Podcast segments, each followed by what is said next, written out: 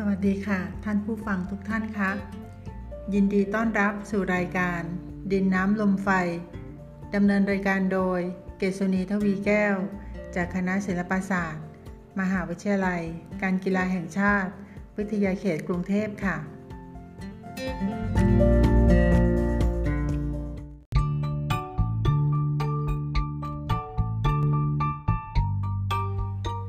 ท่านผู้ฟังคะในวันนี้เราจะมาพูดคุยกันเกี่ยวกับอาการของทารกหลังคลอดค่ะ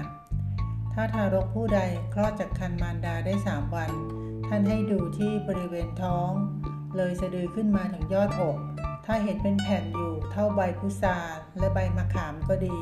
ท่านว่าให้ระวังลมอันชื่อว่าสุนทรวาทในช่วงสามสัปดาห์คือในยี่สิบเอ็ดวันข้างหน้าไปถ้าทารกผู้ใดเป็นดังกล่าวมานี้ถึงแม้ว่าจะรักษาได้และทุเลาลงไปบ้างแต่เมื่อรอดไปก็มักเจ็บป่วยด้วยโรคต่างๆได้ค่ะ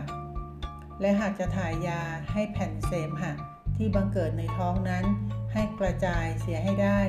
จึงจะคลายโรคนั้นแต่ถ้าแผ่นเสมหะนั้นใหญ่ขึ้นกว่าเก่า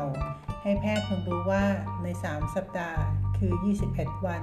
จะไม่รอดถ่ายเดียวค่ะแต่ถ้าทารกผู้ใดเป็นดานเสมหะอยู่ที่อกด้านขวาท่านว่าทารกนั้นมักกินข้าวดื่มนมแล้วจะอาเจียนออกมาและให้อุจจาระปัสสาวะเหลืองเนื่องจากเป็นกำเนิดแห่งกองลมวาตภัคค่ะและถ้าแผ่นเสมหะยังค้างอยู่จะทำให้กายนั้นสู้ผอมและถ้าแผ่นเสมหะนั้นโตขึ้นกว่าเก่าจะทำให้ถ่ายท้องและจะทำให้ชักมือเท้าเกร็งตาเหลือกบนแล้วทำให้เกิดอาการเชื่อมมึนเมื่อยหอบและอาเจียนกินข้าวดื่มนมก็ไม่ได้เลยถ้าทารกเป็นดังนี้ท่านว่าจะรอดส่วนหนึ่งและจะไม่รอดสองส่วนค่ะแต่ถ้าทารกยังมีอาการตัวร้อนเป็นเวลาให้ชักมือเท้าเกร็งตาเหลือกท่านว่าไม่รอดถ่ายเดียวค่ะ